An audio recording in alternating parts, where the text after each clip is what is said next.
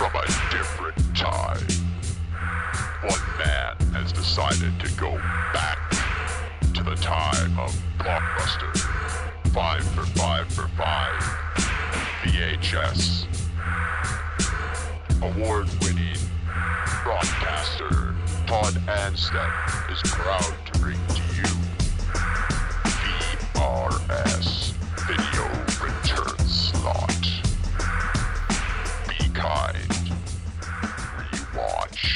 Rewatch. Yeah, I you know what I did some rewatching this past weekend. I've kind of more or less taken over Todd's uh, podcast here, just briefly, with a mini episode. Just I wanted to get some content up for the VHS, sorry VRS listeners. And uh, I didn't. Uh, it was not unlike me uh, taking over this the Toddcast. It was not unlike a uh, you know, an old school bandit out of a Western movie uh, taking over a stagecoach full of Pinkertons. And it's, in fact, that's what we're going to be talking about today. I pitted two Western movies, uh, fairly modern Western. I didn't go too far back, although one is sort of based on an old classic Western from back in the day, the John Wayne era. Uh, in fact, a John Wayne movie. And it was True Grit, but it's the remake, the Coen Brothers remake that had uh, Jeff Bridges and uh, Matt Damon, everybody's favorite Matt Damon, um, as well as uh, a very good performance by the uh, the 14 year old actress in the movie, want Hailee. Oh man, let me bring it up. I forget her name already. This is not good. I do have my the wiki pages open, so I won't be as bad as I usually am with this kind of thing. Yeah, Hailee Steinfeld or Steinfeld. Uh, almost like Seinfeld, but different. And she was just amazing in this movie. 14 year old, uh, just a fantastic performance by her. And I'm pitting this movie against uh, 310 to Yuma, 20, or sorry, 20, 2007's uh, 310 to Yuma, which included uh, performances by Russell Crowe and Christian Bale, as well as a, um, uh, again, a younger actor, uh, Logan Lerman. Logan Lerman? Kind of sounds like the uh, beginning of the Offspring song of it. Um, yeah, so I'm gonna kind of pit them. And why am I putting pitting the two of them against each other? Well, a, it's fun. B, uh, it's kind of westerny, so there's like you know the standoff kind of shootout sort of uh, idea. Uh, pitting them against each other that way, and uh, as well as um, we are coming up as as far as with VRS, we we have a, a new idea that we're going to be um, sort of executing uh, upcoming, and it's going to be a mini episode about that that I'm going to do uh, right away after this one, uh, and it's going to be pitting all of the different genres of movies uh, against each other. Actually, I should say you know specific to each genre. For example, Halloween is coming up, so we're going to pit the top 16 uh, horror movies of all time against each other. There will be quadrants involved. Uh, there will be a um, like a B horror movie bracket. Will be like the best four of those. The best uh, classic horror movies, whether that's you know Halloween versus Texas Chainsaw Massacre or you know that sort of thing. Uh, the four best modern ones, which I guess could include like maybe Blair Witch Project or um, I don't know. So what is it? The um, the one with the the actual ghosts, Paranormal Activity, I think. Uh, that kind of thing, and then maybe um, maybe the uh, the the the villain uh, series. Maybe the series is like the Freddy versus Jason or that kind of thing. Haven't exactly figured it out, but basically it's going to be like the Sinister Sixteen, and then it goes down to the the Hateful Eight and the um, the Frightening Four, and then uh, the, the the final two, right? So I guess the uh, the gruesome twosome as the final two, maybe. And then we will coin on this show the best horror movie of all time. And then we can move on from that, action movies, um, so forth. So that's why we're kind of getting this is sort of a uh, precursor to that, pitting movies against each other. Uh, I do not have the other fellows with me today, but I might uh, reach out to them in real time here with a group text and see what they vote as far as the two shows are. Uh, the, the winners, if you will. Um, yeah, I might uh, might type up that text here. I might, it's gonna be a little bit tough to do. I should have had it ready actually, but um, let's see if I can do it quick. But um, yeah, so I, I'm- I think I'll start with the the 310 to Yuma. Uh, ta- talking about that movie, 2007's. Uh, bear with me. I'm gonna edit this. I'm actually gonna text the guys just so you guys don't have to listen to it. All right, I'm back. I've fired off the text. So, anyways, we are going to go on to 310 to Yuma to start. This is the first movie I watched. I uh, dubbed it Western Weekend. So I kind of watched these both of these movies back again. So almost back to back within the same day, anyways, just to kind of keep that feel. Pretended like my uh, you know, my couch was a stagecoach. You know, had some uh, had my belt buckle on, the cowboy hat uh, next to my uh, my um, non-alcoholic sarsaparilla, and I was kind of watching. So, anyways, I uh, so this one here I was a big fan of. I've watched these both in theaters because I was. Um, you know, pretty pumped about these ones coming out. Uh, 310 to Yuma. Was, this was kind of my height of uh, of uh, liking Christian Bale and you know his his performances and so forth. Oh, already got a uh, already got a, a, a ding from Glenn. So Glenn weighed in and he says uh, True Grit by a mile. So he much preferred True Grit. Okay, we'll see what Todd weighs in at. So this is kind of the dynamic that we're going to be going as far as um, you know what we're going to do with the, the horror movie bracket and so forth coming up. Uh, because there's three of us, obviously myself, uh, Todd, and Glenn, or Galay Todd, as it's uh, some somehow known as we combine all three of our names when we do the movie night series uh, which you can check in our archives. We did a Star Wars uh, sort of trilogy uh, and an Alien versus Predator movie night with with Glade Todd. We just kind of go through the series in a very serious manner. And so, anyway, so um, yeah, basically, there's never going to be a not finish. So there's because there's not going to be a tie. There's there's oftentimes whoever kind of chimes in first is going to um, is going to you know say what their piece or whatnot, and then it'll be down to the last person to chime in to break the tie. And if there's no tie, then it's a unanimous uh, victory. Either way, there's always it's always going to be two to one or three to zero, as far as whatever movie is going to advance. So uh, for me, it's funny that uh, Glenn chimed in with True Grit, especially by a mile. That's, that's I think a little bit of an over overstatement. Uh, I would actually go with with uh, 310 to Yuma, and I'm talking about like 2% maybe. Like if it was on a 100% scale, I would almost say that um, 310 to Yuma would be 92%, 93%, whereas, uh, um, sorry, no, 310 to Yuma would be about 93%, and True Grit would be 90, 91. Like it's just that close. So, um, I guess anybody hasn't. Uh, I'm speaking to those that have, have, have watched these movies. Obviously, if you haven't, I mean, you can kind of. I'll give a little, uh, I guess, plot points and whatnot. Uh, so 310 to Yuma is, I want to say it's a, maybe not a remake. Was it? I think both of these were remakes. Maybe not.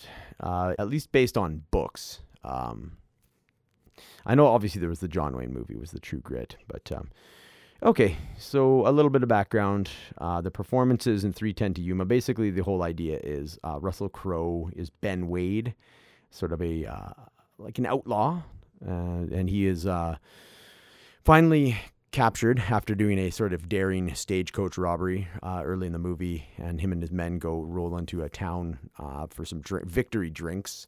And Ben Wade, Russell Crowe's character, ends up staying behind and uh, kind of flirting with this uh, girl that I, he either met or thought he had met. I, I think it's seen. Seed performed. She used to be a singer, and he had uh, recognized her, so he stayed behind to kind of have a, you know, a uh, a sex scene essentially with her. Actually, I don't think there was a sex scene, but you get what I mean. There was there was a torrid love affair between the two of them, and that's how he got caught because he was left behind. So his whole group uh, sort of became aware that he, you know, when he didn't meet them later, that he was uh, he was obviously like in apprehension of the of the authorities of this town. Uh, so they were going to. The whole idea was they needed to get him on the 310, so 310 p.m. train to Yuma. Yuma being where the prison was going to be. So that's where the name comes from.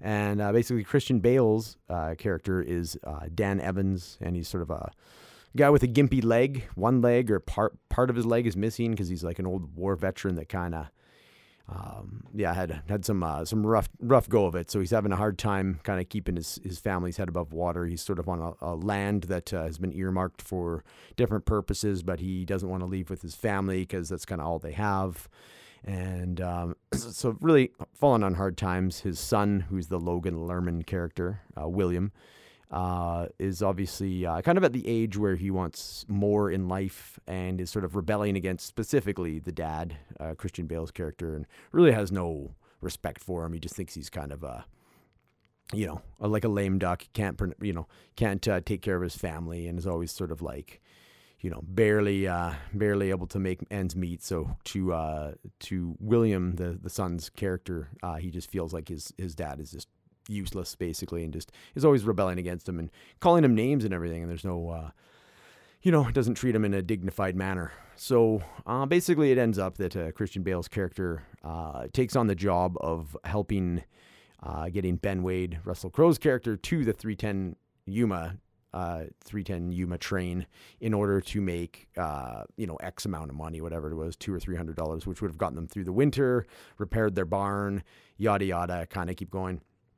And uh, and hopefully earned the respect of his son. You could just tell he was sort of at the end of his rope as far as just the way his son and his wife was looking at him. He needed something to kind of, you know, something big, and so this was something big for him. So then Ben Wade and Dan Evans sort of uh, end up, uh, I wouldn't say like a friendship, but sort of a mutual respect between the two of each other. I think there was more layers to each other than they expected. Uh, so kind of towards the end of the movie, there Ben Wade is almost cooperating. Well, not almost. He's entirely cooperating with with Dan Evans, the Bale character, uh, as far as getting on the uh, the the train, which at first glance seems a little bit strange. Uh, you know, maybe that uh, Ben Wade sort of had a change of heart but then he sort of reveals with a twinkle in his eye towards the very end that he's like, I've been I've been to Yuma before and I've escaped Yuma, so you know, let me let me help you out here. Let me give you a, a helping hand. So it was kind of cool. It's just a really cool sort of story of redemption on both sides of the fence, right? For Ben Wade and for the Dan Evans character. And there's sort of a nice parallel story with um. So Ben Wade's right hand man is uh, Charlie Prince, who is a uh, portrayed by Ben Foster, who does a very sort of underrated performance. He's excellent in this movie. Um, just sort of an iconic look. He's got like the cool, like white tan sort of leather coat with the the double. I don't know anything about guns, but the double like, you know, I don't. I, I kind of forget what they what they call them in the movie. Forgive me. He has two cool guns that he spins around, and he's got like deadly aim and and just like a really deadly right hand man. So he's kind of um, you know, the guy uh, loyally, uh, you know, following Ben Wade around and, and basically getting the the guys to to follow the uh, the group that is sort of uh, passing uh, Ben Wade towards the uh, you know through the through the landscape towards the the train station. And um, there's a nice parallel, I think, the story told of like a subplot with like the fact that sort of Charlie Prince is so loyal and looks up to Ben Wade so much and is so uh, that's like his sort of be all end all, I guess. Whereas on the flip side of it, uh, William, w- William, like the the son, is just not loyal or really respectful to his dad at all. And then they have this like big switch at the end where it's almost the opposite happens, where Christian Bale's character uh, Dan has this redemption where his son finally respects him and will carry on the legacy with that as the final memory of his of his father. Uh, you know, a change of heart, I guess that way. And then the opposite happens where uh, Ben Wade actually turns on Charlie Prince because Charlie Prince ends up killing Dan right uh, right as he gets Ben Wade on the train, and he's like, you know, he basically did it. And uh, so then Russell Crowe comes down and just shoots his entire crew, which is just a crazy end scene, including uh, including um, Charlie Prince, like Ben Foster's character. And uh, they had almost like a kind of a strange relationship, like a paternal relationship, father son almost. But it also like hinted, and I, I I looked this up just to see if there was any truth to it. I don't know how if what your guys' interpretation of it was, but there was almost like a sexual uh, relationship, I think, between like Charlie Prince and Ben Wade. Because Ben Wade was talking about uh, like a girl with green eyes throughout like the entire movie. And I thought the first time I saw it, there's like this really um, close up, tight shot of uh, the Ben Foster character, Charlie Prince, at the very end after he after uh, Ben Wade shoots him right in the stomach or in the chest, and they have like almost a face to face. And the way it's filmed, it almost looks like Charlie Prince is supposed to have this like reveal that he has green eyes or something like that.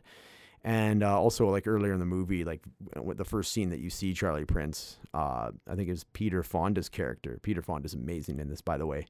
Uh, he's like uh, one of the older like stagecoach drivers, like Pinkertons, basically the people that transport the money. Does an excellent job in this movie. And I'm pretty sure he calls uh, Charlie Prince, like Charlie Princess, and he's known for being like a drag queen or something like that. So that's where I was like, huh, is there something to that? I don't know. Maybe I'm reading too much into it, but in any event, those are like sort of that's like the subplot. I also like there's a, is it David Arquette or is it, um, is it David Arquette? I don't know. He anyway. There's like this one scene where Ben Wade actually gets away from everybody. I always get is it or is it um man? I want to say it's David Arquette. Anyways, there there he's like this guy with terrible teeth that uh he's kind of like this other group that had been looking for Ben Wade and they ended up having to like actually like get Ben Wade away from these guys so because they wanted the money for getting him to the train and these guys were to just torture him and kill him. So there's a lot of cool scenes like the uh, the way it's filmed. I'm not sure where it says if it's filmed here. Of course, I'll be kind of reading as I go. This is the benefit of having a, a few different hosts because you can read while somebody else is talking. Oh, let's see here. Yeah, it is. Okay, so it was a remake of a 1957 Western.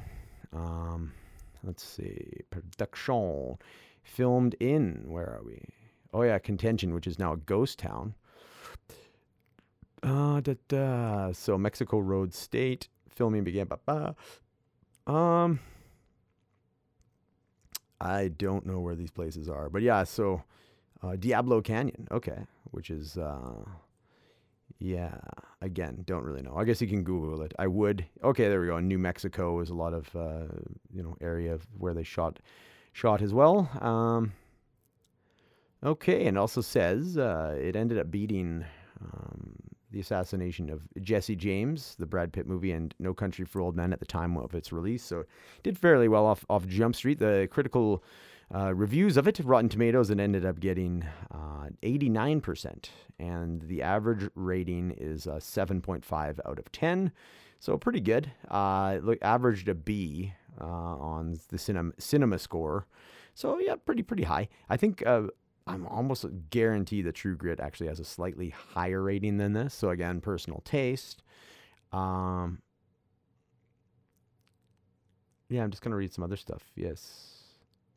Yeah, I really like. I want to say like Christian Bale did a really good job of of, of these like the more like tortured uh, people. If you really look like at his, some of his body work, like Mechanic, uh, this movie, even Batman is kind of like a conflicted hero, right? So American Psycho, like he uh, obviously that's not a hero, but he's the protagonist.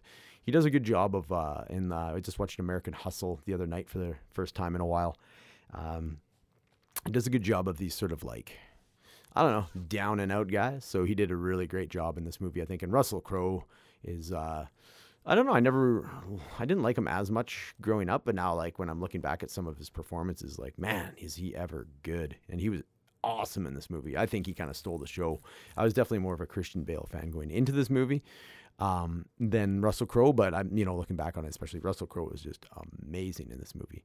So 310 to Yuma, I would give you a 93%. It's pretty hard to uh, say that there was any faults in it from from my view. Now, pitting it against True Grit. So True Grit is a little more uh, whimsical is not the word. It had a little more humor to it, though, for sure. I mean, Coen brothers do such a good job of um, uh, sort of balancing serious, kind of like almost dark at times uh, subject matter with like underlying of uh, underlying it with like some humor. I find they they do really good in in that with a lot. Like you think Fargo uh, has like the wood chipper scene, but is otherwise fairly you know whimsical for at times, right? Um, I guess aside from No Country for Old Men, which is you know had to stay the course as it did.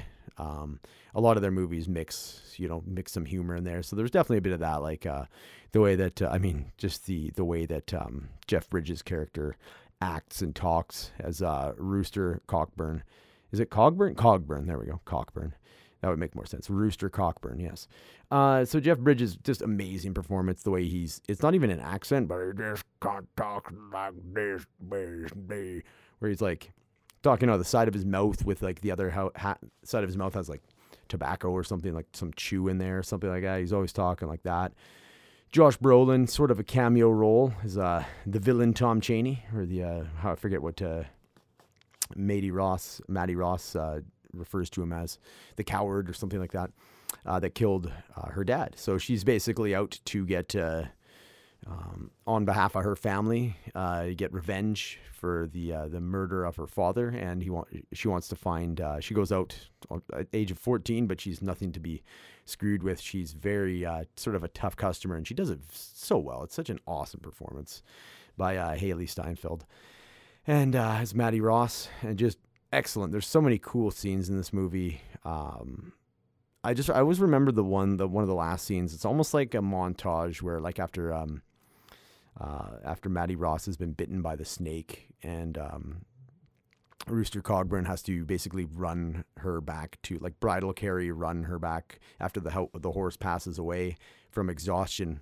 Uh, runs her to the nearest town, and just it's almost this really touching sort of music montage of of him taking her to a place where she can get uh, get medical attention. Uh, she ends up losing half of her arm or most of her arm, as you see at the sort of the climax of the movie, and um, yeah, just awesome. Again, awesome movie. Like they're both. I love what about love about westerns is the the old settings that they can use, whether it's ghost towns or whatever else that they can use, the old stagecoaches, and it really transports you and your imagination to a different time, as it's you know as it's supposed to.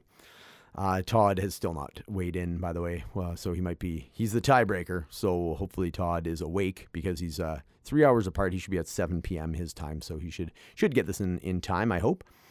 Um, but in any event, so yeah, the Coen brothers, I mean, again, just so good with their, uh, you know, their eye for details. They really do transport you to a different world. They do a lot of uh, stuff that I think kind of catches your subconscious. It's almost like you know Wes Anderson and other movie makers like that, where they're so detail oriented in the setting and the mood and you know the time period and the costumes and everything. It's re- really immerses you in. Uh, not to say that 310 to Yuma didn't, but I think um, I don't know. There's just something about a Coen Brothers movie that really transports you into a into this whole other world. so they did a really good job, especially considering that like it's a remake, but they kind of made it their own, but also stayed the course with it as far as like keeping it true to, uh, you know, what would uh, sort of be viewed as the original version and sort of the, I guess, what a lot of people would think would be the better version. I'm not really sure. Who knows? It's uh, it's hard to do a remake, um, especially when it's like a much more well-known remake. I would think than the original 310 to Yuma when you're talking about uh, John Wayne, right? So yeah, a lot of um, I, I think the the majority of the movie has a lot to do with Matt Damon, who's the Texas Ranger LaBoeuf, LaBeef, as well as uh, like Mattie Ross and Jeff Bridges as like Marshall Rooster Cogburn, uh, basically looking for the Josh Brolin character and, and his group of of thugs. Uh, it's basically the three of them and the dynamic that they have, and again, that's kind of where there's some of the humor comes in. There's one scene where Jeff Bridges' character is uh, just chucking up, I think, biscuits uh, to show that he has this excellent aim. Like he still has his aim, and because uh, you know Matt Damon is kind of making fun of him uh, and just saying like you're you're so old, like your your skills are gone, and yada yada, kind of giving him shots. So he's like, oh yeah, check this out, and starts throwing like biscuits up in the air to shoot them, and it's just outrageous. And then they kind of have this like shoot off. Um, and it's just yeah, the whole dynamic of the three of them is just like hilarious and it's good. And they kind of separate from Matt Damon for a while. And I think uh, he ends up coming to one of the cabins where he thinks, um, you know, the group of thugs is. And Jeff Bridges and and uh, and Mattie Ross, and now I'm using both real name and, and actress name. Uh, oops, but you know, so Mattie Ross and uh, and Cockburn are are have it staked out, and um, and then the Matt Damon character comes in and he ends up uh, getting shot by Rooster Cogburn. And so they kind of have a little argument after that. And anyway, so it kind of keeps going on like this. So they then they, they've sort of meted up, met up again, and their team again, and so forth. And it's just by chance, like the trail's gone cold, and it's just by complete chance that uh, Mattie Ross comes across Tom Chaney, uh, I think washing up in, in a creek bed, the other side of the, the river uh, from where she is and pulls a gun on him and says, Yeah, you're coming with me. Uh, I guess the gun sort of backfires on her, something along those lines. So he's able to, to get her. And um, yeah, and then they kind of, the, the two guys have to kind of pull together, the Matt Damon and Jeff Bridges tandem have to pull together, put their differences aside in order to kind of help save her. And uh, so she ends up shooting uh, Tom Chaney, so getting sort of redemption that way. But the kick of the gun that she uh, that she was using uh, kicked her basically like the backfire backfired her right into this uh, this like not bottomless pit but quite a, quite a pit uh, that was sort of up on the hill that they were on. And it was full of snakes. And she ended up waking up the snakes and one bit her. And uh, yeah that's kind of when she lost the arm and all that. So but there's really cool you know scenes in this movie too. There was a guy that was hung from a tree and he was kind of dangling like 50 or 60 feet uh, above and they were kind of wondering, okay, there is this Tom Chaney or whatnot. So who is this guy? He had a bag over his head. Uh, so they had to, so basically Mattie Ross climbed the tree and cut him down. And the scene of like just a super realistic dummy, sort of the bird's eye view of this dummy uh, following all the way down was super cool scene, the whole thing. Um, and like I think a Native American comes out and sort of claims the body because it's you know worth worth something to him and just uh, scenes like that really stuck out. Um, the again the the character dynamic, the way the Coen brothers really do it, uh, and it's very yeah, just a very touching ending uh, of the movie. Uh, again, it's just sort of a tale of redemption, and then you get to see Mattie Ross like years later uh, with her arm off her body, kind of looking to to go visit um, the Ranger LaBoeuf and uh, and Rooster Cogburn, but they both are sort of she's unable to to track them down. She just kind of wanted to. I guess Cogburn had already uh, passed away, so she went and visited the grave and kind of had the last uh, voiceover for the movie. And uh, yeah, just awesome, such a good movie. So, but to pit the two to, against each other, uh, I would say like this one would be like ninety one percent, like I say. Um, so it's uh yeah just edged out 310 to yuma just edges it out and i it's they're both the, the endings of these both movies are just fantastic. Their performances are great. I I just don't know what it is. I think it's the ending of 310 to Yuma was just so badass to me. Like when he's when he shoots his own crew and then just gets on and, and takes off and then he whistles for his horse and his horse is kind of running alongside with him and you know that you know you know with a twinkle in his eye he's going to prison because he's going to get out and you know I guess you assume there's a lot more like I don't know, it's a little more open ended, which I kind of like. You kind of assume there's a lot of kind of thinking that happens after you the ending, where you kind of okay, well, is he going to come out? Is uh, the Russell Crowe character redeemed now? Is he going to break out of prison and, and go find that woman that he liked and, and live a normal life now that he's kind of killed off his, his gang? I don't know. So that, I think that was just it for me. It was like the endings, or both the endings were, were fantastic, but uh, True Grit had much more of a final ending, whereas uh, 310 to Yuma had a little bit more uh, uh, ending that kind of stoked imagination. So I'm going to go with that. Oh, man. I guess the tiebreaker, well, Todd is not going to get back to us right away here.